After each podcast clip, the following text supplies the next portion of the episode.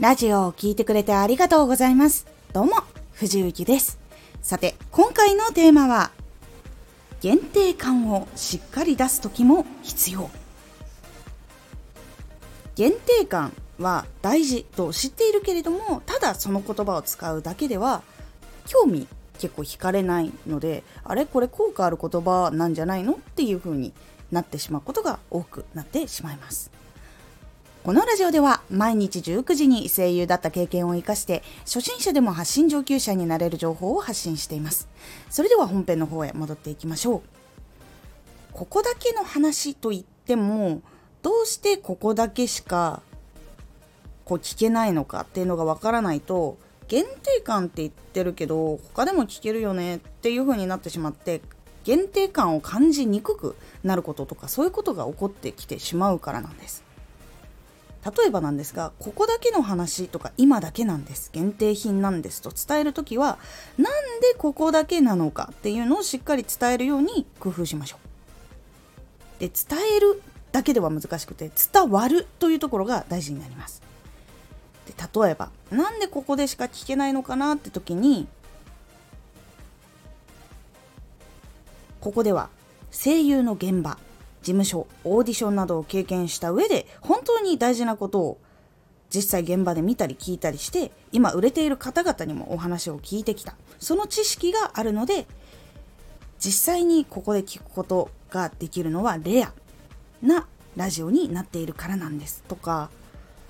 まあ、これの場合は実際私が声優の仕事もしてたし事務所に入ってたこともあるしその時にオーディションを受けた時とか受かる受からないとか音響監督さんはどういうふうに考えているのかなどなど本当に実際に現場の声を実際に見たり聞いたりっていうのをしてきたことをこうまとめたりとかそれを活かしていたりとかするラジオっていうのがあるからここでしか聞けないお話とかいうのがあったりするからなんです。みたいなことをこう伝えると実際にこう肩書きだけを見ても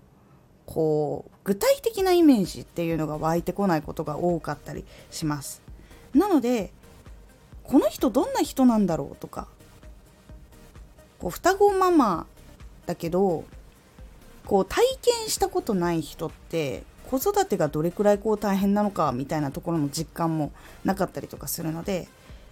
こうどういうふうに大変でどういうところが勉強になってどういうところが幸せなんだよとか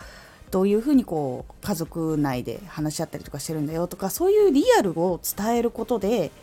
相手の頭の中に実際の映像が浮かんであこの人ってそういうところの経験をしてるんだとかプロの人なんだっていうふうに実感をしてもらえる。これが伝わるというところです。伝えるだけで伝わらないとこの人何なんだろうが結構変わらないことが多いのでそこで伝わって納得ができて感じることができたらあ本当にここで聞ける話ってレアなんだっていう風になる。そうなって初めて限定感というのが分かる。という部分になります。例えばなんですけど10個限定なんです。って言ってているのに後ろに10個以上その商品の山があったら本当に10個なのっていう風に疑問を抱くっていうのがあったりとかするものと一緒です。本当に10個しかない。ここに10個しかない。この限定品なんですって見てわかる。からこそ限定品なんだなって思って買うというのが出てきます。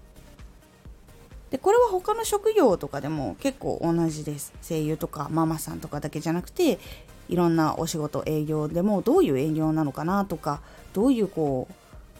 自営業をやっているのかなとかそういうやっぱり話がどこかに含まれていないとイメージしにくいっていうところはやっぱりあったりするのでそういう経験ってなかなかできる人が多くないからこそ伝える時にしっかりイメージしやすいこう体験談とかそういう業績とかをお伝えするっていうのが本当に大事なので是非限定感を出す時にはその限定感が分かるようにしっかりと相手がイメージできる言葉で伝えるっていうことを大事にしてみてください。今回のおすすめラジオ。相手が考える時間きっかけを作ろう。相手がこう考える時間とかきっかけっていうのがその後その人がどう行動するかに大きくつながるので大事というお話をしております。このラジオでは毎日19時に声優だった経験を生かして初心者でも発信上級者になれる情報を発信していますのでフォローしてお待ちください。毎週2回火曜日と土曜日に藤雪から本気で発信するあなたに送る上級者の思考の仕方やビジネス知識などマッチョなプレミアムラジオを公開しています有益な内容をしっかり発信するあなただからこそしっかり必要としている人に届けてほしい毎週2回火曜日と土曜日ぜひお聴きくださいツイッターもやってます。ツイッターでは活動している中で気がついたことや役に立ったことをお伝えしています。ぜひこちらもチェックしてみてね。コメントやレター、いつもありがとうございます。では、